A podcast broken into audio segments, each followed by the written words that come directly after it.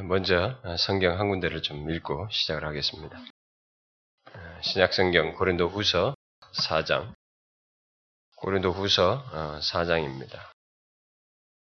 자, 1절부터 2절인데요. 1, 2절인데.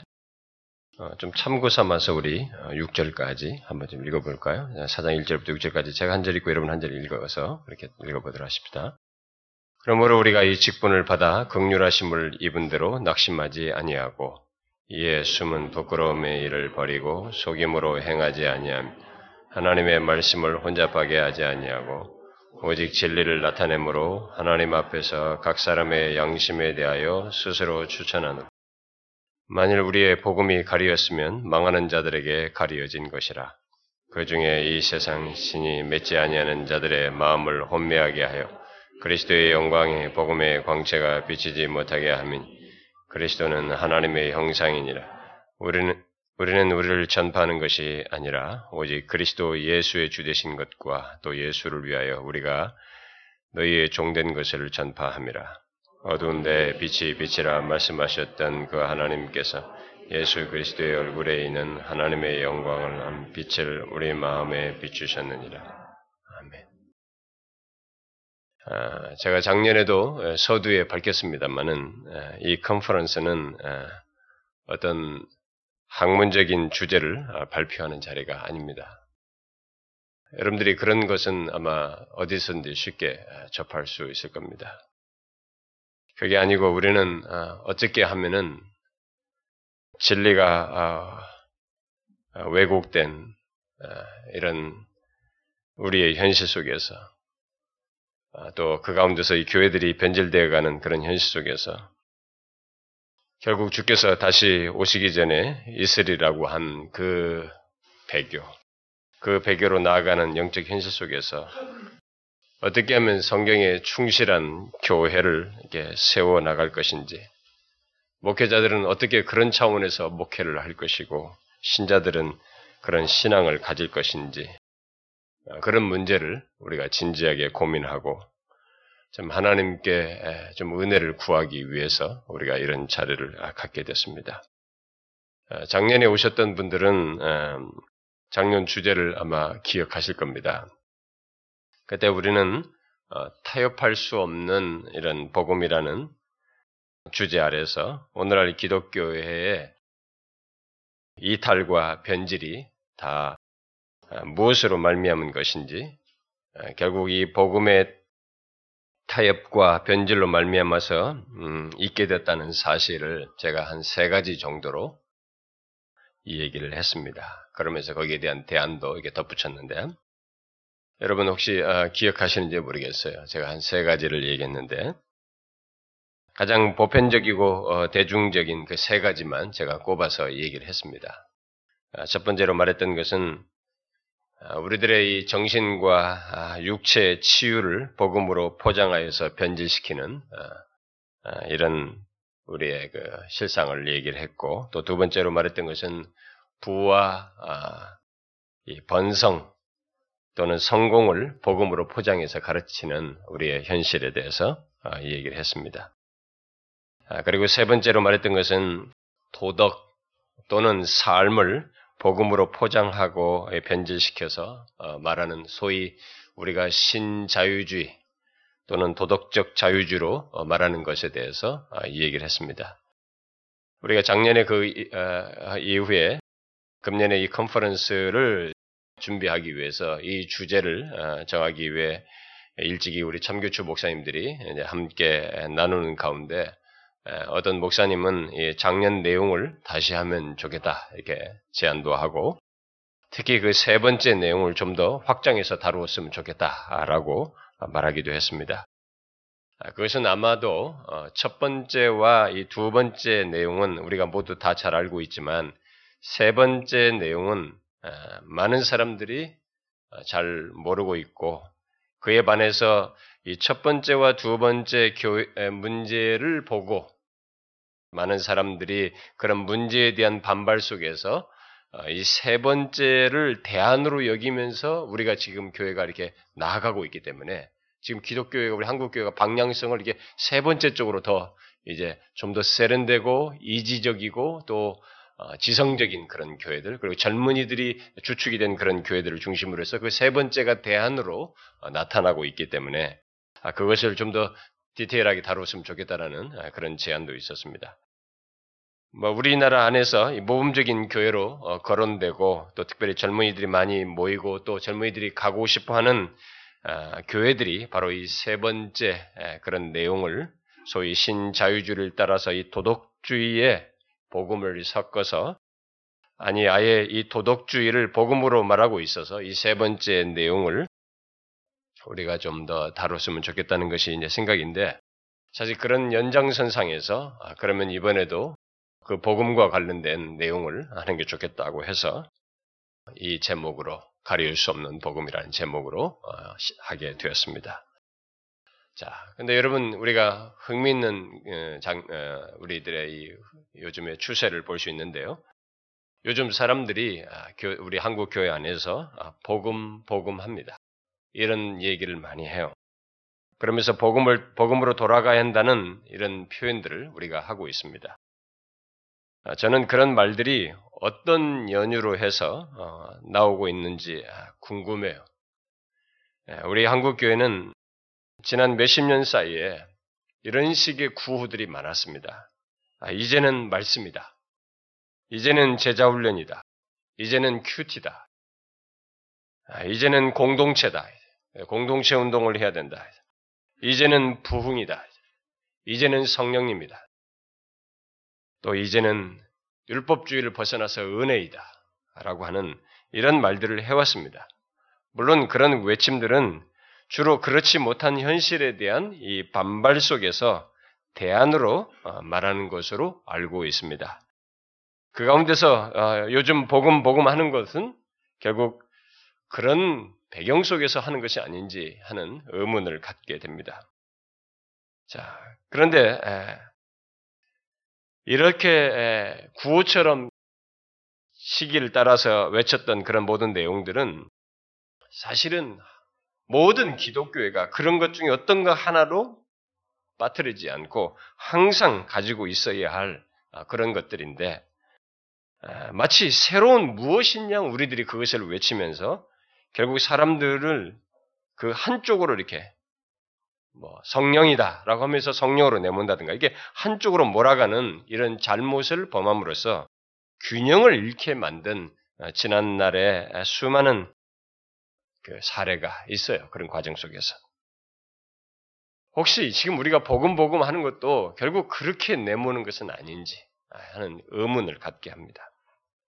어쨌든 어, 어떤 이유에서 복음 복음 하는지는 몰라도 오늘날 우리 현실이 복음을 왜곡하고 그래서 순전한 복음을 쉽게 듣지 못하게 된 것만은 사실인 것 같습니다. 그런데 문제는 바로 그렇게 된 복음이 기독교 안에서 무엇인가 하는 것입니다. 있어도 되고 없어도 되는 그렇게 주변적인 것인가 하는 것이에요. 우리가 알다시피 결코 그렇지 않습니다. 복음은 기독교의 심장과도 같은 것이고 핵심입니다. 구원 메시지이고 우리의 신앙과 삶의 근간이 되는 것입니다.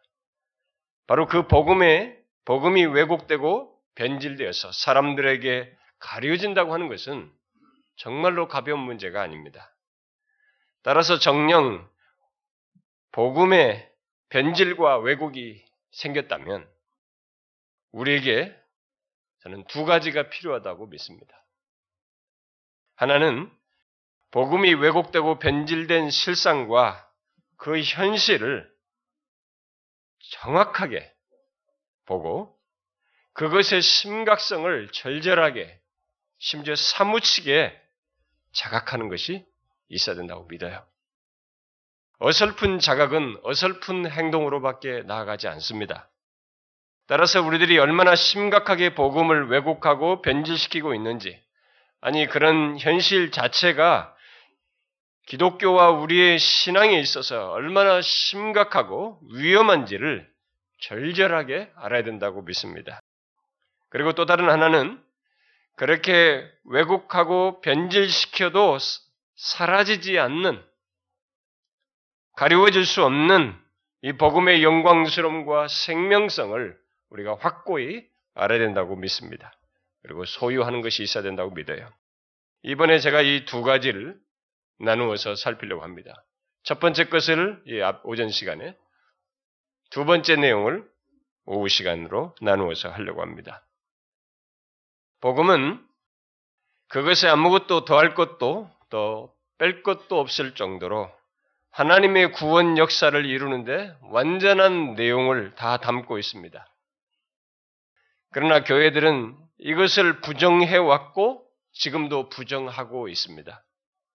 그래서 복음에 무엇인가를 섞고 덧붙이고 채색하여서 뭔가 달라진 복음을 전하고 있고 전해왔고 지금도 전하고 있고 현재도 무엇이 진정한 성경이 말한 복음인지를 헷갈리게 하는 그런 현실을 우리가 가지고 있습니다.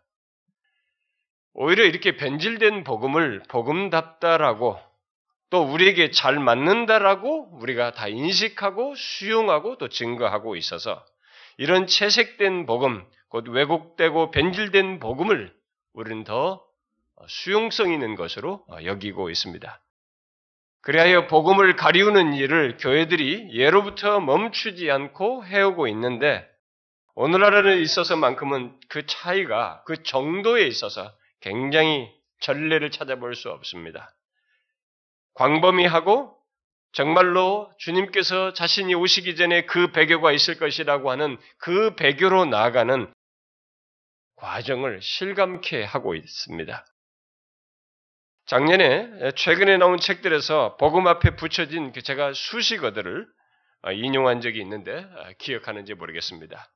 값싼 복음, 쉬운 복음, 심판 없는 복음, 치유의 복음, 부와 번영의 복음, 탐욕의 복음, 도덕주의 복음, 정적주의 복음, 행동주의 복음, 신비주의 복음, 미국제 복음, 바벨탑에 갇힌 복음, 그리스도 없는 복음, 일그러진 복음, 사라진 복음 등등 이런 수식어들이 책들에 나와요. 그런 지적사항이 있습니다. 그런데 또 어떤 책에는 우리나라의 복음에 대한 이 무지를 말하면서 이런 표현을 했더군요. 변화시킬 수 없는 복음, 종교 이름만 가득한 서류 보관용 복음, 퇴색한 교리가 되어버린 낡아빠진 복음, 세속적 세속적 가치의 필요에 따라 조각난 복음, 죄책감, 어, 죄책감 쓰레기 하치장용 복음, 김 빠진 복음. 여러분, 복음 앞에 덧붙여진 이런 수식어들을 들으면 우리가 어떤 생각이 납니까? 우리가 지금 이런 용어를 쓰고 있단 말이에요. 이 최근에 나온 책들에서 제가 본 거 읽은 것입니다. 기독교를 다른 모든 종교와 종교나 철학이나 사상들과 구별하게 하는 것이 바로 복음입니다. 곧 교회와 신자들을 신자들이 복음을 소유함으로써 세상으로부터 구속을 받아서 다른 존재가 되도록 하는 것입니다. 이 복음 때문에 다른 존재가 되는 것이죠. 달리 말하면 복음은 기독교회와 모든 신자에게 생명, 이 생명의 문제와 관련되어 있고 우리들의 정체성을 갖게 하는 것입니다. 그러므로 만일 복음 앞에 덧붙여진 이 수식어들처럼 무엇인가 덧붙여져서 복음에 무엇인가를 뒤섞게 되면 그래서 복음을 가리우게 되면 그런 복음을 듣는 교회나 신자는 당연히 생명력을 상실하게 되고 정체성에 혼란이 오게 됩니다. 정체성을 잃게 되는 것입니다. 지금 우리가 바로 그 현실을 갖고 있는 것입니다. 그래서 우리는 이렇게 복음이 왜곡된 현실, 이번 주제대로 복음을 가리운 현실은 이런 것들을 우리가 지금 어쩔 수 없는 것처럼 여기면서 대충 지나가는 이런 모습을 취해서는 안 됩니다. 이건 대충 지나갈 문제가 아니에요. 우리는 성경에 충실한 교회를 세울 뿐만 아니라 생명력 있는 신앙과 삶을 갖기 위해서 교회와 신자의 정체성을 확고히 하여서 신앙과 삶을 갖기 위해서 복음을 가리운 우리의 현실을 분별하여서 알고 그 가운데서 결코 가리울 수 없는 이 복음의 생명성과 영광스러움 또한 확고히 알고 소유해야 합니다. 오늘날 복음을 가리운 현실에 대한 절실한 필요는 이거예요. 제가 볼 때는 그렇습니다. 우리에게 이게 절실하게 필요합니다. 그러면 복음을 가리운 현실을 먼저 보고 그것의 심각성부터 한번 우리가 생각을 해봐야 됩니다. 이것을 대충 알면 안 되고 우리가 정말 깊이 공감해서 절절하게 정말 사람이 한번 이런 것으로 인해서 딱 전환할 정도로 절절하게 자각하는 것이 있어야 된다고 믿습니다.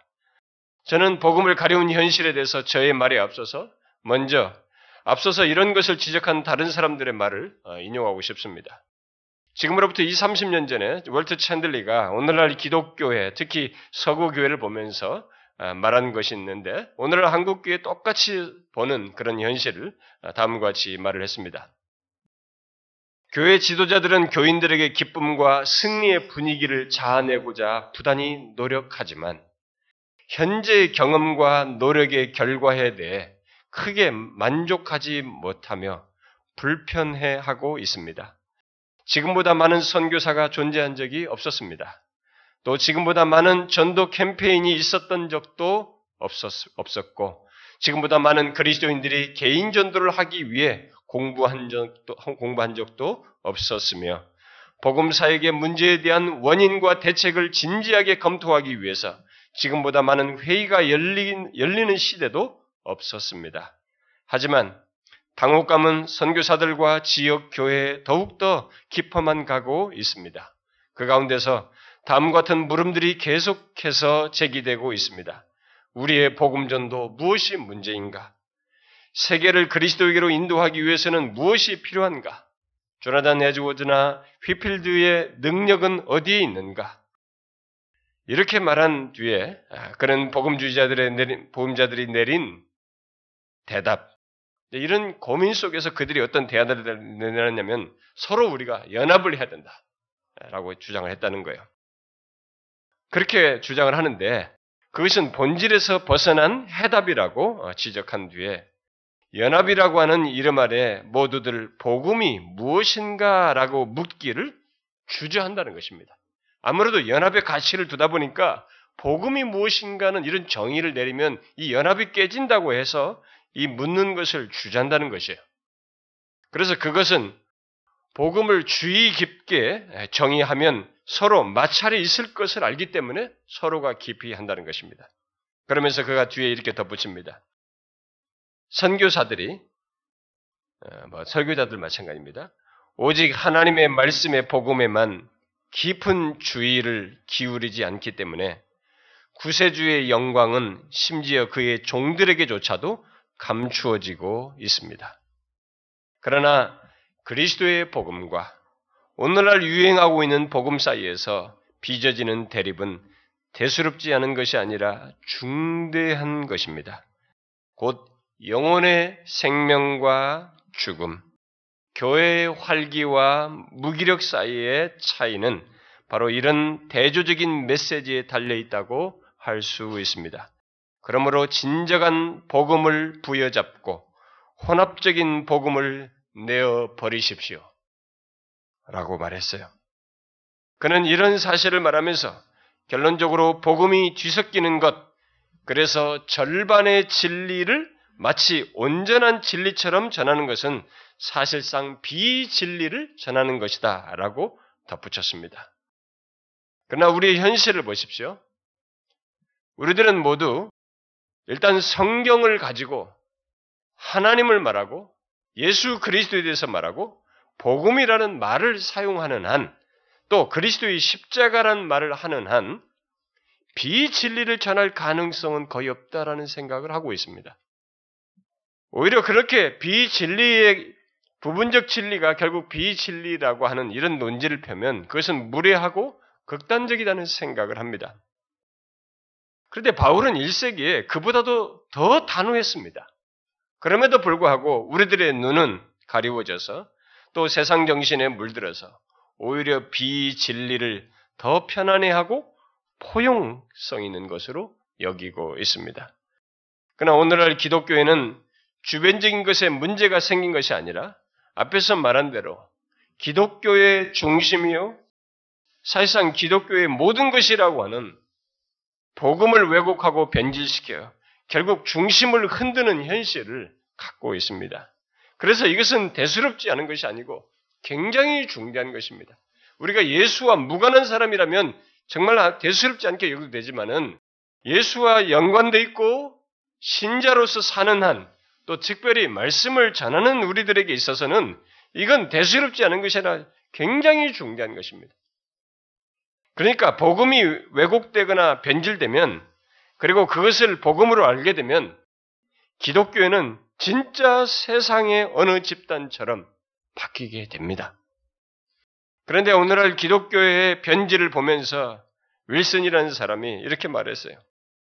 오늘날의 기독교는 혼란 상태에 있으며 무너져 가고 있습니다. 그리고 그 상태는 해마다 악화되어 가고 있습니다. 하나님의 진리의 말씀은 물이 섞여 가고 있으며 아무나 다 들어와서 타협되어 가고 있습니다. 그 결과 본질적으로 인본주의적이고 물질주의적이고 세속주의적이, 세속주의적으로 되어가고 있으며 조금도 부끄러움 없이 주 예수 그리스도의 명예를 손상하는 잡종 기독교가 되어버렸습니다. 이러한 타락은 오늘날 전 세계에 퍼져가고 있는 잘못된 복음 때문입니다. 라고 했어요. 이런 지적들을 더 많이 인용할 수, 인용하라면 제가 인용할 수 있겠습니다만, 우리는 이런 사실, 이런 지적만으로도 우리의 현실 자각이 되고 충분히 공감이 됩니다. 그런데 혹시 여러분들이 그래 나는 그런 지적을 많이 들어왔고 지금 우리의 문제가 많은 것도 다 안다 라고 하면서 단순한 동의나 나름의 의식을 갖는 것 정도에서 여러분들이 멈춘다면 저는 여러분들이 아는 것은 사실상 아는 것이라고 어, 기꺼이 말하고 싶어요. 우리는 그 정도의 동의를 갖기 위해서 제가 이런 얘기를 꺼내는 것이 아닙니다. 우리가 예수 그리스도와 상관없는 자면 몰라도 복음을 듣고 예수 그리스도를 믿는 자요, 복음 안에서 삶의 의미를 갖는 갖고 사는 자로 사는 자에게 있어서 복음에 문제가 생긴 것은 사실상 모든 것을 상실하는 것이 되는 것이에요. 그렇기 때문에 이런 것을 심각하게 여기지 않을 때는 진짜 우리에게 큰 문제가 있는 것입니다. 그런데 오늘날 교회들이 또 이 신자들의 생명력이 상실됐음에도 불구하고 또 정체성을 잃게 되었음에도 불구하고 중요한 것은 우리가 안 놀란다는 것입니다. 오늘날 우리들의 있는 사람들이 이런 문제로 놀라질 않는 것입니다. 저는 이것이 재미있습니다. 너무 흥미로운 얘기예요. 어찌 그럴 수 있는가라는 것입니다. 아마 현재 우리 현실이 하루아침에 된 것이 아니라 오랜 세월을 거쳐서 있게 되었기 때문인 듯 합니다. 물론, 복음을 가리우는 일은 1세기부터 계속되어 왔습니다만, 현재는 너무 보편화되어서, 그리고 점차적으로 있게 되어서 사람들이 별로 크게 놀라지 않는 것 같습니다. 우리는 복음을 가리우는 일이 있었고, 있다는 말에는 수긍을 합니다. 그러나 그 현실을 분별하고, 그로 인해서 놀라고, 바른 길을 가고자 하는 데는 너무 더딥니다. 심지어 무관심합니다. 저는 최소한 사역자들만큼은, 말씀을 맡은 자들만큼은 이 부분에 있어서 전환이 있어야 된다고 믿어요. 우리가 이 제 이런 현실에 대해서 기독교의 심장부에 타격이 왔는데, 그래서 우리가 가짜를 유포하고 있는데 이것에 대해서 놀라지 않는다는 것은 정말 우리가 같이 병든 것입니다. 여러분 1세기부터 계속되어 온 이 복음의 변질, 곧 복음을 가리운 역사를 알고 있습니까? 이미 1세기부터 예수 그리스도 안에서 드러난 복음에 헬라 철학이 더해져서 영지주의라고 하는 것이 있었고 또 복음의 율법주의를 더해서 복음을 가리운 일이 있었으며 복음의 신비주의 또 금욕주의를 더해서 변질된 복음을 복음으로 말하는 일이 있었다는 것을 우리는 성경을 통해서 보게 됩니다. 그것을 골로새서 갈라디아서 특별히 보게 되고 고린도서나 요한서신 등에서도 그것을 읽을 수 있습니다. 그런데 그렇게 사도들의 지적이 있었음에도 불구하고 바로 뒤이어서 2세기에도 대속자 예수 그리스도보다는 모범적이고 윤리적인 그리스도의 관심을 드러낸 일이 뒤이어서 곧바로 있게 됩니다. 그것은 1세기부터 있었던 율법주의와 도덕주의의 연속이고 발전의 모습으로 나타난 것입니다. 중요한 것은 기독교회가 서서히 복음에서 그리스도인의 행동 또는 삶을 강조하는 대로 이동하는 모습을 그렇게 일찍부터 드러내었다는 것입니다. 그래서 복음을 윤리적인 것으로 그래서 이런 윤리적인 것으로 복음을 가려운 것이 있게 되었습니다. 19세기 자유주의와 오늘날 신자유주의자들이 도덕주의를 마치 복음인 양 말하는 것의 원조가 그때부터 있었어요. 그리고 2세기, 3세기에 기독교 안에 유명한 교부들, 곧 클레멘츠나 오리겐 같은 사람들이 플라톤 철학과 헬라 사상에 있었던 알레고리 해석을 수용했습니다. 이 알레고리 해석이라고 하는 것은 여러분들이 사역자들은 우리가 신학교에서 배우지만 알레고리 해석이라는 것 자체가 철학에서 기원한 것입니다. 헬라, 헬라 사상에 있었던 것이에요. 근데 그런 헬라 사상에서 있는 그런 알레고리 해석을 수용을 해서 복음을 온전하게 해석하여서 알게 하기보다는 그야말로 플라톤 철학과 알레고리 해석에 의존해서 복음을 해석함으로써 이렇게 변질시켜요. 결국 복음을 가리우는 일을 한 것입니다. 사실 알레고리를 따르게 되면 헬레 사상인 영지주의를 일정 부분은 수용하게 되기 때문에 그렇게 변질될 수밖에 없습니다. 그리고 그 이후 중세는 알레고리 방법도 사용하고 또 신플라톤주의를 수용해서 결국 복음을 통한 구원 대신에 신비적인 연합과 성취를 지향하도록 함으로써 복음을 가리우게 됩니다. 골로새 교회처럼 복음의 신비주의를 더함으로써 복음을 가르는 일을 그렇게 이어서 계속하죠. 그리고 뒤에서 로마 카톨릭 교회는 수빌리아라는 사람이 말대로 영지주의와 대중철학과 신비종교 그리고 다른 영향들이 혼합되어서 소위 혼합주의로 복음을 가르게 됩니다. 여러분 카톨릭만큼 게 어디 있어요? 이 복음을 완전히 혼합 혼합시킨 최고의 이 집단 집단체 아닙니까? 그게 역사 속에 그렇게 만들어졌어요.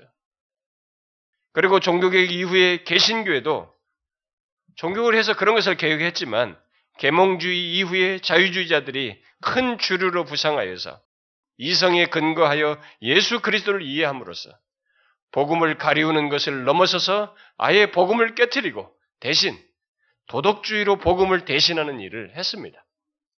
그리고 포스트 모던 시대는 상대주의와 다원주의에 입각해서 그리스도의 복음을 해체함으로써 가르는 것 정도가 아니라 아예 다른 것을 복음으로 말하게 되는 믿게 하는 이런 일을 하고 있습니다. 우리가 지금 그 시대에 살고 있습니다.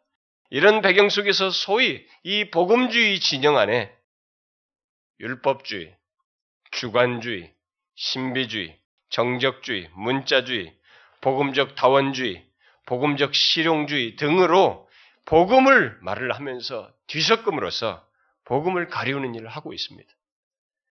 그래서 오늘날은 그 어느 때보다도 복음의 모든 것을 뒤섞어서 그야말로 다원적 복음 또는 잡탕 복음이 존재하게 되었습니다. 그리고 그 다양한 잡탕 복음을 모두들 나름 확신을 가지고 또 나름의 효과성을 근거로 힘있게 전하고 있고 사람들은 그것을 열심히 복음으로 알고 믿고 있습니다. 그것들 중에 현재 가장 인기 있는 가짜 복음은 작년에 우리가 다루었던 세 가지입니다. 바로 정신과 육체의 치유 복음, 부와 번성을 가져다 준다고 하는 그런 차원에서의 복음, 그리고 도덕주의 복음입니다. 그 세 가지는 모든 것을 아울러서 지난 세기부터 더욱 체계적으로 신학화되어서 크게 지지를 받고 있습니다. 곧 오늘날 교회 안에 수많은 사람들이 그런 가짜 복음을 성경이 말하는 복음으로 알고 믿고 따르고 있는 것입니다. 우리들이 서로 그렇게 하고 있는 것이요. 그렇게 함에도 불구하고 중요한 것은 우리들이 안 놀라고 있다는 것입니다. 여기에 재미를 들려 하고 있어요. 이것의 효과성에 도취되어 가지고 누구도 이 문제를 두려워하거나 떨지를 않는다는 것입니다. 정말 이상한 현실이에요. 정말 기이한 기독교 현실을 우리가 지금 보고 있는 것입니다. 그러면 왜 복음은 1세기부터 그렇게 계속 왜곡되고 변질되어서 가려져 있는, 가려지고 지금도 계속되고 있는가? 오늘 읽은 제, 우리가 읽은 그 어, 고린도전서 말씀에서 혼잡하게 하다는 말이 나옵니다. 이 말은 포도주와 관련돼서 원어적으로는 다른 다른 예, 성경이 아닌 다른 데서 이, 이 용례 이 단어 용례가 이 포도주에 뭘 섞는 것과 관련된 용어예요. 그래서 여기에 바울이 썼을 때는 하나님의 말씀에다가 곧 복음에다가 다른 개념이나 사상들을 섞어서 하나님의 말씀 곧 복음을 변질시키는 것을 두고 말하는 것입니다. 그에 대해서 바울은 그러면서 나는 자신은 조금도 그런 시도를 하지 않았다라고 담대히 말하고 있습니다. 이렇게 바울이 이렇게 담대히 말한 것이 우리는 오늘 얼마나 어려운지를 한번 생각해 봐야 됩니다. 바울이 이렇게 단대히 말한 것이 우리에게 절실하게 필요로 하며 이 필요가 얼마나 어려운지 한번 생각해 봐야 됩니다. 그에 반해서 거짓 교사들은 그 일을 했습니다. 바울은 그렇게 혼잡케 하는 거짓 교사들의 가르침을 뒤에 고린도 이 후서 11장에서 다른 예수를 전파하고 다른 영을 받게 하며 다른 복음을 받게 하는 것으로 말하였습니다. 그리고 그것으로 끝나지 않고 그렇게 하는 거짓 교사들을 두고 이어서 거짓 사도요, 속이는 일꾼이요, 자기를 그리스도의 사도로 가장하는 자들이며 의의 일꾼으로 가장한 사단의 일꾼이라고 말했습니다. 그리고 그 배후를 광명의 천사로 가장한 사단이라고 말했습니다. 우리들은 하나님의 말씀을 혼잡케 하는 것에 대해서 결국 복음의 무엇인가를 섞어서 왜곡하고 변질시키는 것에 대해서 우리가 별 부담 없이 서로 듣고 말하고 있습니다만 이 바울의 지적을 진지하게 생각해야 됩니다. 그 배우가 있습니다. 이 그 배우가 있지 않고는 이 순전한 복음 하나님이 직접 우리에게 주신 갖게 한 이 복음을 이렇게 왜곡시킬 수 없어요. 이것은 하나의 현상이 아닙니다. 바울은 그 배우가 광명의 천사를 가장한 사단이라고 분명히 밝히고 있습니다. 우리는 어떤 배경에서든지 하나님의 말씀을 혼잡케 하는 것, 곧 복음에 무엇을 섞어서 변질시키는 것은 하나님과 전혀 상관이 없고 오히려 광명의 천사로 가장한 사단의 역사라고 하는 것을 알고 우리는 몸을 떨어야 됩니다. 특별히 말씀을 전하는 사람들은 이 부분에서 몸을 떨어야 돼요. 아무리 그 뒤섞은 복음에 사람들의 반응이 좋고 교회가 외적으로 성장을 해도 그것은 하나님의 역사가 아니라 사단의 역사라고 하는 것을 가감없이 말해야 됩니다. 그렇게 생각해야 돼요. 제가 너무 직설적이고 극단적입니까? 그러나 바울이 말한 것이에요. 바울은 자신이 복음을 전하여 전하여 세운 이 고린도 교회 안에서 일어난 그 일을 들고 그 안에서 활동한 이 거짓 교사들을 두고 그 막후에 무엇이 있는지를 그렇게 지적한 것입니다. 우리가 아무리 학적인 분석을 하고 역사적인 자료를 들이대면서 오늘의 현실을 말한다 할지라도 복음을 변질시키는 것에 대해서 바울이 말한 이 사단의 배후를 배제하고 말한다면 우리는 말장난하는 것입니다. 아니에요. 그 누구든지 그 어떤 방식으로든지 복음의 무엇인가를 섞여서 변질시킨다는 것은 그는 광명의 천사에 속, 천사에 속한 자이거나 그에게 미혹되어서 행하는 것입니다. 1세기 초대교회 때부터 지금까지 기독교 안에 복음을 왜곡하고 변질시키는 일이 끊이지 않고 계속되는 중대한 이유는 바로 그 광명의 천사로 가장한 사단이 계속 그 일을 교회 안에서 해왔기 때문입니다. 우리는 그 광명의 천사를 다른 것에서 보고자 하지 말아야 됩니다. 그 무엇보다도 이 복음의 왜곡의 역사에서 이 광명의 천사를 봐야 돼요.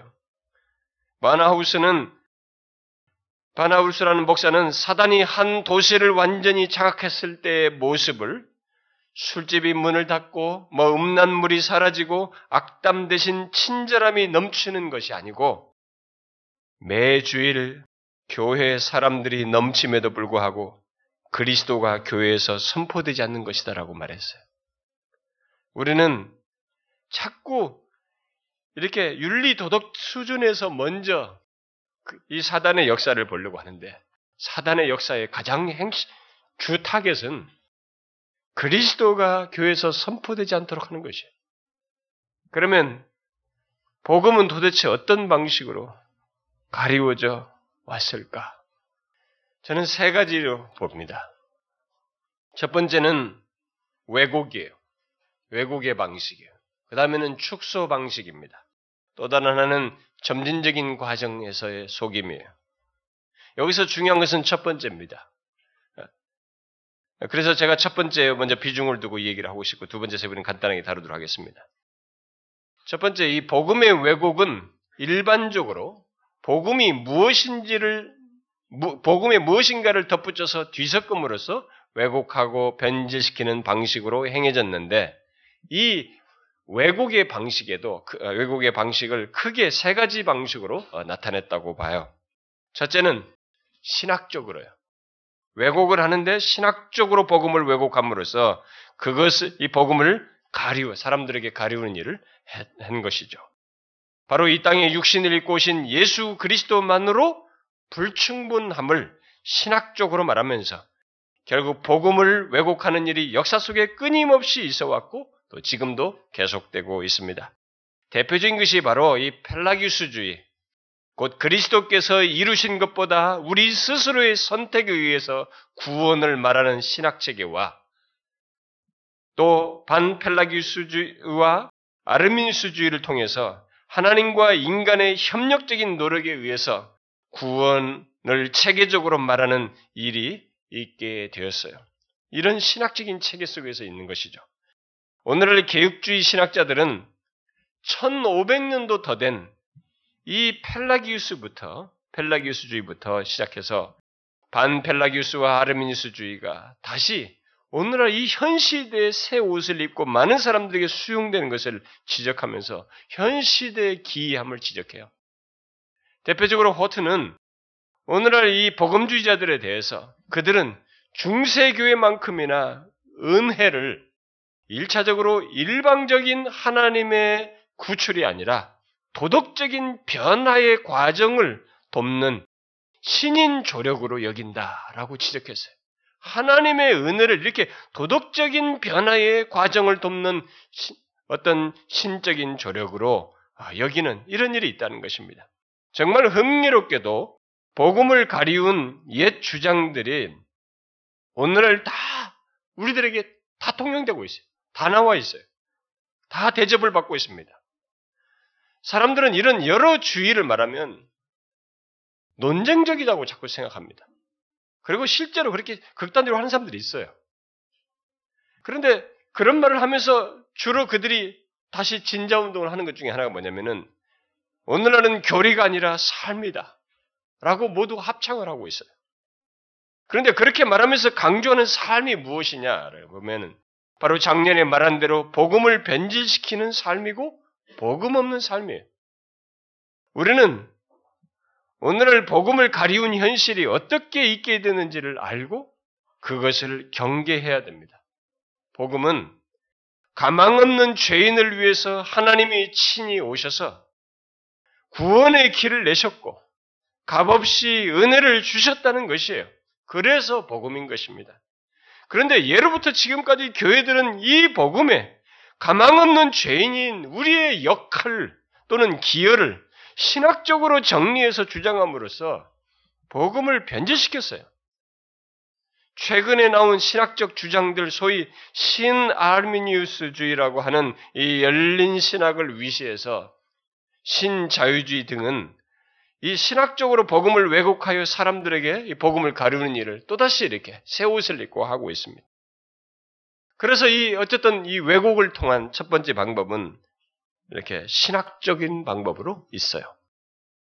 또 다른 왜곡 방식은 복음의 세상 정신을 섞음으로써 있는 왜곡이에요. 복음에 덧붙인 세상 정신은 굉장히 많습니다. 저는 이미 기독교 세상의 함정에 빠지다 해서 그것을 다 말했습니다.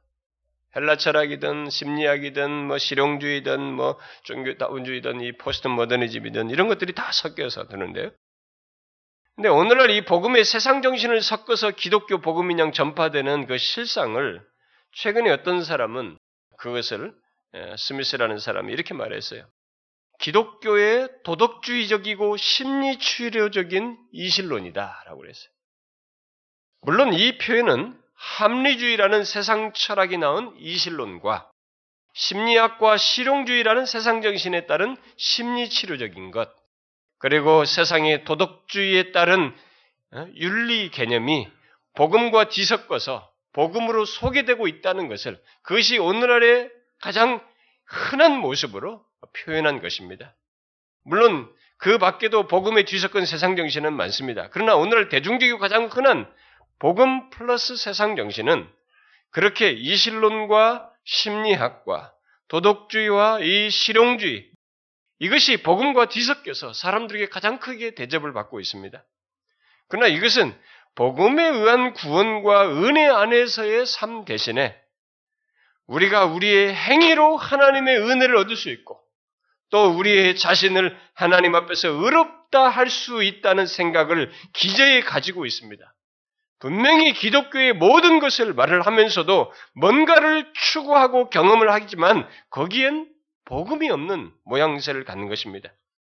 그래서 챈들라는 사람은 특히 젊은이들이 그 도덕적이고 심리치료적인 이실론을 막연히 추구한다고 하면서 그들은 예수님, 성찬, 죄 안 짓기, 특별히 자신에 대한 긍정적 생각 갖기 등을 말하고 그 모든 것에서 하나님을 중요한 요소로 말하지만 거기엔 복음이 없다라고 말을 했어요.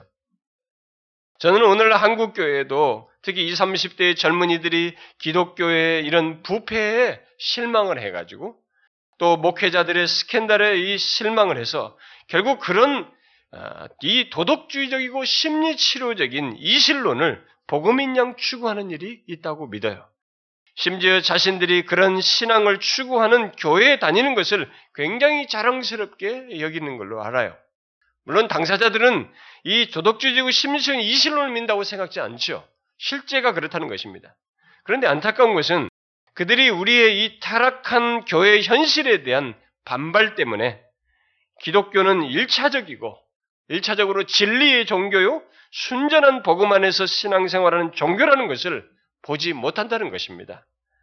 이미 작년에 심리치료적이고 이 번성 복음으로 둔갑한 실용주의와 도덕주의가 최근에 어떻게 복음과 뒤섞여서 체계화됐는지 말을 했는데 진짜로 이 세 가지는 오늘날 복음을 가장 크게 왜곡하고 있는 것이면서 가장 크게 사람들이 호응하고 있는 그런 내용이에요. 그러나 좀 지나실지 몰라도 그 세 가지 왜곡된 복음의 영향 아래 있지 않은 교회나 신자가 아주 적을 정도로 이 영향력은 우리의 현실 속에서 미국이든 서구든 어디든 한국이든 영향력이 보편적이에요. 나름 모범적인 교회, 그런 한국교회에서도 가장 선호하는 교회들도 이런 도덕주의적인 모양새를 갖고 있기 때문에 참 우리는 어떻게 해야 될지 모르는 그런 상황을 가지고 있습니다. 따라서 우리는 특히 말씀 증거자는 이런 세상 정신과 복음의 섞임으로 인한 이 왜곡을 분별하여서 바울처럼 우리는 그렇게 말씀을 혼잡하게 아니한다라고 하지 않는다고 하는 이 말을 할 정도로 굉장한 수고가 있었다고 믿어요. 적당한 것이 아니라 굉장한 씨름이 있었다고 믿습니다. 그 다음 또 복음을 왜곡하는 또 다른 방식은 우리들이 거의 의식하지 않는 것으로서 바로 복음 중심적이지 않은 성경 해석 또는 그리스도 없는 성경 해석을 함으로써라고 말할 수 있습니다. 이것은 다소 생소하게 생각될지 몰라도 성경의 중심은 복음입니다. 그 창세기부터 하나님께서 죄인을 위해서 행하시는 것을 말하면서 말하며, 말하며 그것은 하나님께서 친히 육신을 입고 오심으로써 이루실 것을 계속 말씀하시고 마침내 이루셨음을 말하고 있습니다. 그래서 성경의 모든 내용은 복음 중심성, 달리 말하면 그리스도 중심성을 갖는 것입니다. 그래서 성경을 해석할 때 그 중심에 있는 복음, 곧 하나님께서 죄인들을 위해서 행하심 안에서 바로 그리스도 안에서 행, 행하신 것 안에서 구원과 변화를 우리가 보아야 하고 말을 해야 하지 우리의 무엇으로 구원을 이루거나 우리의 무엇으로 우리의 변화를 이룰 수 있는 것으로 덧붙이는 이런 방식을 취하는 것은 복음을 변제시키는 것이죠. 그런데 성경에서 이것을 사람들이 잘 보지는 못해요. 보지 못함으로써 자꾸 그리스도 없는 무엇을 말하고 결국 그리스도 없는 행위와 삶을 강조하고 그쪽으로 이끕니다. 그리고 그렇게 복음 없는 성경 이해는 자연스럽게 자기가 택해야 되거든요. 어디로 흘러가야 되는데 어디로 흘러가냐면 율법주의 또는 도덕주의로 향하게 되고 그것을 대신할 어떤 체험을 추구하는 대로 향하게 되는 것입니다. 그래서 목회자들이 그쪽으로 자꾸 사람들을 인도하는 것이에요. 그래서 이 골즈워디는 다음과 같이 명확하게 말을 했습니다. 우리는 변화된 삶으로 구원받는 것이 아니다. 변화된 삶은 구원받은 결과이지 구원의 기초가 아니다. 구원의 기초는 그리스도가 우리를 대신해서 바친 삶과 죽음의 완전성이다. 일부 복음주의자들은 한편으로 알레고리 해석으로 다른 한편으로 선지자적인 문자주의로 되돌아감으로써 중세적인 성경관을 더 선호하여 개혁자들이 올린 해석학적인 성과를 다 내다 버렸다라고 했습니다. 그리고 그는 복음 중심 성경 해석을 강조하는 가운데 이렇게 말했어요. 유일하고 참되신 하나님과 그 하나님께서 보내신 예수 그리스도를 아는 것을 그 초점과 목적으로 삼지 않는 어떤 해석학적 실행도 결국 성공할 수 없다.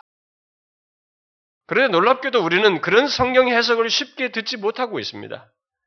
그리스도가 없다 보니 곧 그리스도 안에서 행하신 그 복된 소식이 없다 보니 내가 무엇을 해서 어디에 이르고 또 무엇을 해야만이 복을 받고 그렇지 못하면 저주를 받는다는 설교에 우리 설교를 익숙하게 듣고 있고 그렇지 않으면 이것이 아니라면 그리스도의 모험적인 삶을 따라서 마치 삶으로 구원받는 것처럼 그야말로 도덕주의적인 설교를 흔하게 듣는 현실이 되어버렸습니다. 이런 우리의 현실을 호트는 이렇게 말했어요. 오늘날 우리가 하는 사역의 상당 부분이 예수님께서 무엇을 하셨는가가 아니라, 곧 복음이 아니라, 예수라면 어떻게 하실까에 강조를 둔 복음 없는 율법, 소식 없는 권면, 선언 없는 지침, 교리 없는 행위이다. 라고 했습니다. 저는 오늘 한국교 안에 하나님의 은혜에 대한 오용으로 반율법주의 또는 율법 폐기론자들도 있지만 그들보다 훨씬 많은 수는 이 호튼 말대로 복음을 모르고 자신의 행위 안에서 만족하는 사람들이라고 봐요. 특히 많은 교회들의 설교가 율법주의적이어서 사람들은 무엇을 사람들로 하여금 무엇을 하는 것으로 자꾸 묶어두고 그것이 없으면 복을 못 받고 구원받지 못하는 것처럼 말하는 것이 아주 흔하다고 생각합니다. 그러나 그런 것은 복음 없는 율법, 결국 예수님 당시 또 바울 당시에 있었던 율법주의와 별로 다를 바 없는 것이라고 말할 수 있습니다. 여러분, 복음을 왜곡하는 방식이 정말 다양하죠? 더 많이 말할 수 있습니다만, 우리는 지금 말한 이 세 가지를 통해서 복음이 왜곡되어 온 것을 알고 알아야 하고 그것을 분별해야 되고 우리 자신이 그렇게 하지 말아야 됩니다. 신학적인 작업에 의한 이 복음 왜곡, 세상 정신과 섞은 복음 왜곡, 그리고 복음 중심적이지 않은 성경 해석에 의한 이 복음 왜곡을 하지 않아야 됩니다. 우리가 이 세대 속에서 복음을 바르게 전하기 위해서는 이런 사실부터 그 길을 따르지 않는 길부터 것부터 우리에게 있어야 됩니다. 그런데 복음을 가리운 방식은 지금까지 말한 살핀 이 왜곡에 의해서만이 아닙니다. 앞에서 말한 게 또 다른 것이 있죠. 뭡니까? 축소예요. 그 중에서도 특히 저는 이제 한 가지 초점을 좀 두고 싶은데요. 우리의 현실과 직접적으로 있는 얘기입니다. 특히 우리들이 진심으로 회개하는 것으로 회개하는 것을 복음으로 축소시키는 이런 일들이 옛날에도 있었는데 요즘 다시 이 반발에 의해서 사람들에게 이게 반향을 불러일으키는 것 같습니다. 이 축소는 복음의 축소는 여러 가지 다양한 설명을 할 수 있겠지만 일단 우리들의 교회 속에서 특히 이 복음을 많이 말하는 이 선교 단체를 통해서 마치 참된 교회를 어, 이루는 것 같고 또 참된 어떤 회심이 복음을 통해서 있는 것처럼 이게 말하는 이런 모습이 있기 때문에 그것과 관련해서 제가 이 문제를 조금 어, 얘기를 하고 싶습니다. 이들은 어, 복음을 내가 진심으로 회개하여 얻게 되는 구원 또는 기쁨으로 축소하고 있습니다. 우리가 잘 생각해 봐야 됩니다. 굉장히 현실적으로 우리들이 그런 착각에 빠집니다. 누군가가 진심으로 회개하여 얻게 되는 구원, 이런 기쁨을 보면 그것을 복음으로 자꾸 생각을 하는 것이. 저는 개척교회 때부터 어, 우리 교회에서 예수 믿는다는 것, 뭐, 뭐 다른 데서 나온 책으로 나왔습니다만은 그게 아주 초기에 설교한 겁니다. 예수 믿는다는 것을 말을 하면서 사영리에 의한 이 구원 결심은 우리를 아, 속이는 것이다. 상당한 기만이 거기 감춰 있다는 것을 얘기를 했습니다. 그래서 그로 인해서 한국 교회 안에 거짓된 신자들도 많이 아, 양산되게 됐다는 사실을 아, 지적한 바가 있어요. 물론 하나님은 그 가운데서도 그 계기로 어떤 사람들을 부르신 일을 하신다는 것을 부정하지는 않습니다. 그러나 사영리를 말하고 거기서 마지막에 따라서 어, 기도를 하고 그래서 입술로 고백한 것으로 구원받았다고 하는 것은 성경이 말한 회심과 다른 얘기입니다. 그런데 지금 제가 지금 말하는 이 복음 축소는 그런 정도의 보편적인 얘기가 아니에요. 이미 알려진 그런 게 아니라 나름 진실한 것을 추구하고 바른 역사를 구하고 교회 안에서 복음 복음하면서 복음에 의한 역사를 추구하는 교회 속에서 복음에 축소하는 한 현상을 제가 얘기 뽑아서 얘기하는 것입니다. 아, 나름 진실한 회개를 강조하고 추구하는 사람들이 자신들이 참된 복음을 소유하여 진정한 생명의 역사가 일어난다고 하면서 말하는 것, 그것과 관련된 것입니다. 분명 우리는 오늘날 이 교회 안에 진정한 회개를 볼 수 없다는 나름 의식 있는 사람들의 지적에 많은 부분 동의합니다. 그리고 그 원인이 무엇이냐고 할 때 사람들이 복음의 능력이 나타나지 않기 때문이라고 하면서 복음을 말해야 한다고 하는 주장에 대해서도 깊이 수긍합니다. 그런데 문제는 그렇게 복음 복음 하면서 결국 사람들을 이끌어 복음의 능력이 나타나고 생명의 역사가 있, 어, 있다고 하는 것을 회개로 축소해서 복음을 말하는 것이에요. 회개로 축소하는 것. 그리고 그렇게 하면서 복음을 축소하고 가리우는 이것을 우리는 예, 생각을 해야 됩니다. 그들이 말하는 회개, 곧 복음의 능력이 나타난다는 이 회개가 일종의 그들은 어떤 매뉴얼에 따른 것이 그런 곳에서 일어나는 것인데 그들은 그런 것을 가지고 복음의 역사다. 이렇게 단정짓는 경향이 있어요. 결국 그래서 복음을 축소도 하고 왜 가리우는 일을 하게 되는 거죠. 예를 들어서 말하면 하나님 앞에 진실로 회개하여 구원을 어, 얻고자 한다면 곧 참 신자가 되고, 되고 싶다면 자신의 모든 죄를 하나님 앞과 회중 앞에 고백할 수 있어야 하고 그리함으로써 그런 옛 생활에서 돌이켜야 한다는 것입니다. 그리하여서 그동안 하나님께만 말했던 죄까지 심지어 모두 모두가 깜짝 놀랄 그런 자신의 지난날의 추한 음란한 죄까지 다 써서 회중 앞에 고백하는 것입니다. 그 과정은 회개자로 하여금 마음의 큰 결심을 해야만 하고 또 진정한 회개를 위해서 결단과 가까운 어떤 거기에 대해서 자신의 어떤 굉장히 힘든 어, 자기 안에서 내면의 그런 결론을 내려서 어떤 희생을 하는 차원에서 용기를 내는 것이기 때문에 분명 쉽지 않은 일이죠. 아, 더욱 그것을 회중 앞에서 고백할 때 흘리게 되는 눈물은 회개의 진정성을 느끼게 하기도 하고 또 그렇게 사람들이 공감도 불러일으킵니다. 그리고 그 내용을 듣는 회중들 또한 충격적인 죄들을 아, 이게 아, 고백하는 것에 대해서 놀람과 충격을 받으면서도 그의 진심에 깊이 공감을 하면서 함께 울기도 하고 어, 그를 위해서 기도도 해주고 또 위로도 해줌으로써 그야말로 그들 말대로 초대교회 같은 분위기, 곧 뭔가 생기가 있고 하나님이 임하여서 역사하시는 것 같은 느낌을 아, 갖기도 합니다. 죄 고백자는 그 고백으로 인한 소위 기쁨, 어쩌면 시원함을 결국 느끼게 되고 심지어 이제 나는 죄를 고백함으로써 진정한 회개를 했다는 이 확신 속에서 어떤 자유함을 느끼게 되고 자신은 진정한 신자가 되었다, 회심한 자가 되었다는 확신 속에서 살기도 합니다. 이들은 이것을 복음에 의한 참된 회개로 말하고 회심의 역사로 어, 말을 합니다. 아니, 이런 회개가 있는 것이 바로 복음을 소유하고 복음의 능력을 경험하는 것이라고 말을 합니다. 그러나 우리는 진정한 회개가 있게 하는 방식에 대해서도 생각해야 하겠지만 이것은 아마 여러분 분반에서 어, 또 강의할 때도 아마 나올 거라 믿는데요. 근데 그것에 앞서서 우리는 복음을 그렇게 회개로 축소시키는 우리의 현실과 그런 우리의 인식을 짚어봐야 합니다. 엄격하게 말해서 회개는 복음의 열매이지 복음 자체가 아니에요. 그 말은 달리 말하면 그런 열매는 곧 진정한 회개는 복음을 소유한 데서 성령의 역사 속에서 자발적으로 그리고 전인격적으로 경험하게 되는 것이지 그런 회개 매뉴얼에 의해서 갖는 것이 아니에요. 이렇게 이렇게 이렇게 써가지고 오고 그것을 해서 결심을 하고 이렇게 해서 그렇게 하라고 하는 이런 것에 의한 것이 아닙니다.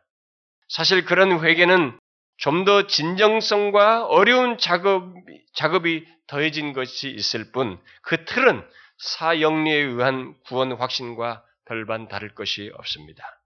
아니 그것은 개신교판 고해성사라고 할 수 있는 것입니다. 카톨릭 신부에게 하는 하게 한 것을 용기 있게 많은 회중들에게 하고 나의 행위 안에서 카타르시스를 느끼면서 심리 치유적인 어떤 효과를 불러일으킬 수 있는 것이죠.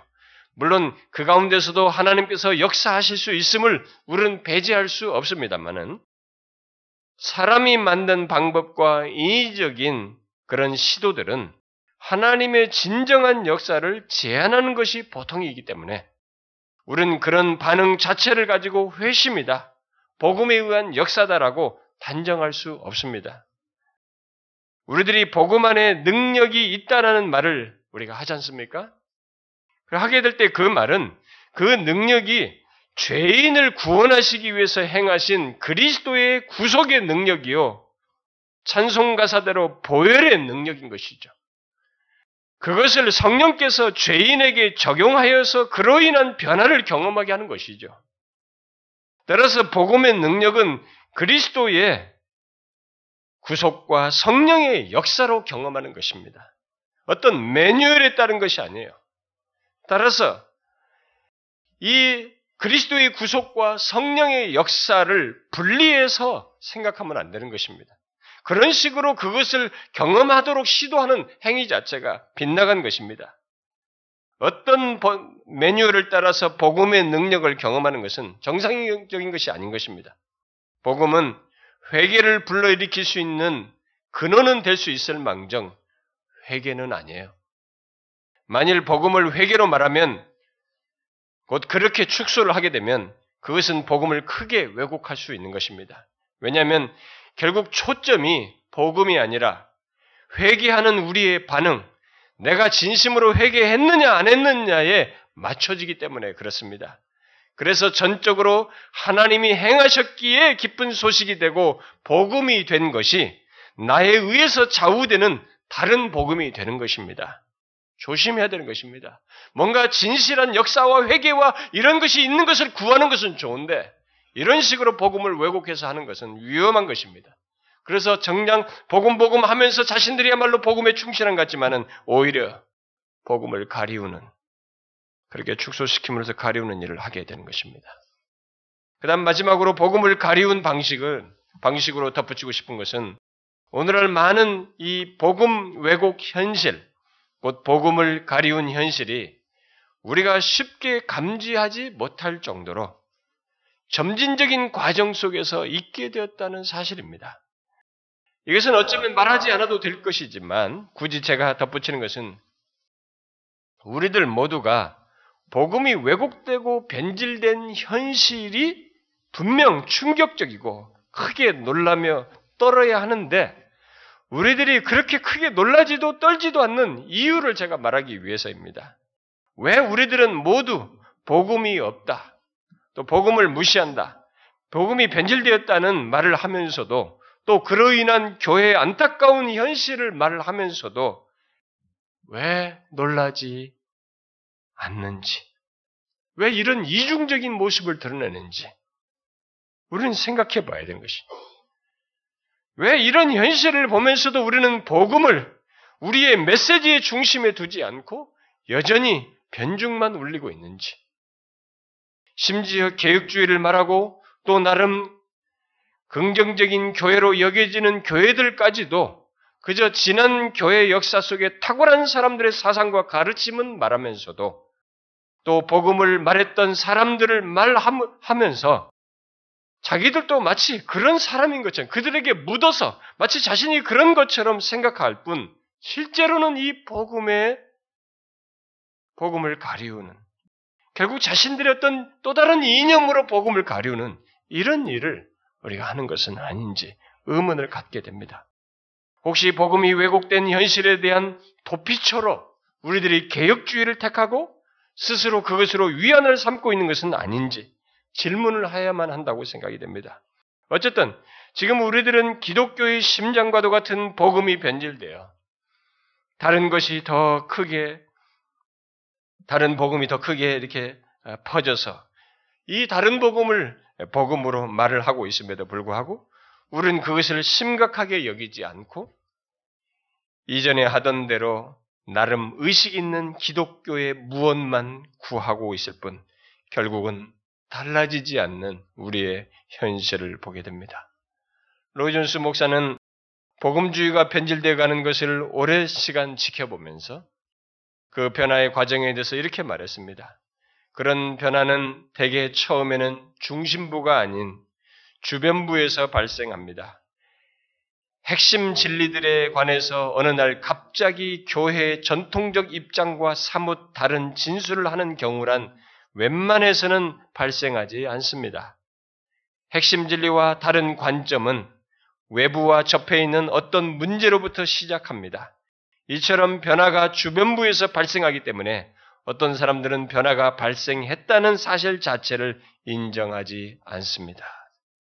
그런데 지금 우리들이 이르게 된 상태가 어떤 상태입니까? 주변부에서 시작해서 지금 무엇까지 변질되었습니까? 중심부예요. 복음의 진리까지 변질되, 변질이 있게 된 것입니다. 그런데 이 변화의 과정을 느끼지 못할 정도로 점진적으로 일어났어요. 우리가 어려서부터 배웠고 성장 과정에서 들었기 때문에 이게 이것을 그냥 맞다고 생각하면서 점진적인 과정 속에서 수용해버리는 이런 현실에 있게 됐습니다. 그래서 어제 보던 것을 오늘 보는 듯 해서 우리는 이 중심부에 생긴 변화를 잘 인식하지 못하고 있고 그 변화가 심각하다는 생각도 실제적으로는 갖지 않고 있습니다. 그러나 오늘날 기독교는 사도 바울이 1세기에 다른 무엇보다도 바울이 복음의 변질에 있어서만큼은 이 하나님의 진리의 왜곡에 있어서만큼은 가장 강력한 반응을 취했던 것처럼 우리도 그렇게 놀라면서 가장 강력한 반응을 취해야 할 필요를 가지고 있습니다. 기독교의 중심인 복음, 우리들의 신앙과 삶의 중심인 복음, 아니 모든 교회의 생명력과 정체성을 결정하는 복음에 변화가 생겨서 잡탕 잡탕 복음이 되었다는 사실에 우리는 놀라야 되고 심지어 울어야 합니다. 결국 복음을 가리운 채 기독교를 말하고 구원을 말하는 것은 기독교가 아닌 것을 기독교라고 말하는 것입니다. 고린도후서 4장에서 이 세상 신인 사단이 복음의 광, 광채가 비치지 못하도록 믿지 않는 자들의 마음을 혼미하게 하는 것을 혼미하게 하는 일을 한다고 말했는데 우리는 지금 사단이 하는 그 일을 교회 안에서 공공연하게 하고 있습니다. 여러분 제가 지금 미신적인 얘기를 하고 있는 것입니까? 복음의 복음과 관련해서 가장 분주하게 적대적인 활동을 하는 이 사단의 역사를 성경이 말하고 있고 사도가 말했습니다. 그는 하나님의 아들의 나심부터 방해했던 자로서 지금도 그 아들 예수 그리스도를 전하는 우리 안에서 방해하고 있습니다. 바로 그 복음이 사람들의 마음에 비치지 못하도록 다양하게 역사함으로써 말입니다. 그런데 바로 사단의 주된 일이 오늘날 바로 교회 안에서 버젓이 용인되어서 활동되고 있고 거기에 사람들이 사용되고 있습니다. 믿지 않은 자들의 마음에 복음의 광채가 미치지 못하도록 하는 이 복음을 가리우는 일이 이제 교회 안에서 버젓이 행해지고 있는 것입니다. 이 잡탕 복음을 전함으로써 바로 교회 안에 있는 사람들, 특히 말씀 증거자들이 성경이 말하는 복음 대신 왜곡되고 변질된 복음을 성경이 말하는 복음으로 전하도록 하는 이 사단의 배후의 역사 속에서 그 일이 진행되고 있습니다. 우리는 바울이 1세기에 그렇게 판단해서 말한 것을 똑같이 우리 현실에게 적용해야 됩니다. 그래서 누구든지 복음 안에서 신앙과 삶을 갖고자 한다면 또 복음을 복음을 전하고자 한다면은 특히 평생 복음 전하는 사역자로 살고 싶다면 우리가 처한 이 현실부터 깊이 자각하고 복음을 가리우는 우리의 현실을 뼈에 사무치도록 아파하면서 여기에 대한 깊은 자각을 가져야 합니다. 여기 오신 우리 사역자 여러분, 아, 목회자 여러분, 우리 중에 다수가 아, 지원자의 다수가 목회자입니다. 물론 강도사님, 아, 전도사님 또 신학생들이 대부분이고요. 병신도들은 뭐 몇 분 안 되는 걸 알고 있습니다. 우리들이 지금까지 알고 있었던 것보다 더 중대한 일이 우리 기독교 안에 나의 신앙 영역에 일어나 있습니다. 바로 우리에게 있어서 생명처럼 중요한 이 복음이 변질되어서 그것이 공공연하게 가짜 복음을 복음으로 말하는 이 현실을 가지고 있습니다. 제가 이렇게 말하는 것에 대해서 여러분들 중에는 좀 극단적이다고 말할지 모르겠습니다. 그러니까 저는 여러분들이 성경과 역사를 가지고 엄격하게 그 문제를 한번 생각해 보기를 바랍니다. 우리는 이 부분에서 눈을 떠야 됩니다. 사도 베드로가 말한 대로 이와 관련해서 근신하고 깨어야 되는 것입니다. 정신을 차려야 되는 것이죠. 왜? 너희 대적마귀가 우는 사자같이 두루 다니며 삼킬 자를 찾기 때문입니다. 특별히 목회자예요. 말씀 증가는 우리, 우리들을 그 상대로 삼는 것입니다. 그러므로 깊은 현실 자각이 우선입니다. 어떤 사람이 로준수 목사에게 이런 질문을 했습니다. 목사님께서는 부흥이 가까이 왔다고 생각하지 않으십니까? 아마 그런 역사가 막 있으니까, 뭔가 좀 사람들의 반응이 좋은 외적으로 있으니까 그렇게 로준수 목사에게 물었던 것 같습니다. 그 질문에 대해서 로준수 목사가 이렇게 말했습니다. 아닙니다. 그 이유는 우리가 너무나 건강하여 의원을 찾는 일이 없다고 여기고 있기 때문입니다. 우리가 회복이니 부흥이니 말하지만 우리들이 스스로 너무 건강하다고 생각하여서 의원을 찾지 않고 있는 것, 이게 우리의 현실이 아닌가 싶습니다. 아니죠. 우리는 심히 병들었습니다. 이것을 부정적이라고 생각하지 마십시오. 저는 뒤에 가서 긍정적인 얘기를 할 것입니다. 우리는 심히 병들어 있어요. 바로 기독교의 중심인 복음까지 왜곡하고 변질시켜서 그것을 성경이 말한 복음이라고 말할 정도로 우리는 병들었습니다. 근데 이런 것을 병들지 않았다고 생각하는 것이 더 무서운 것이죠.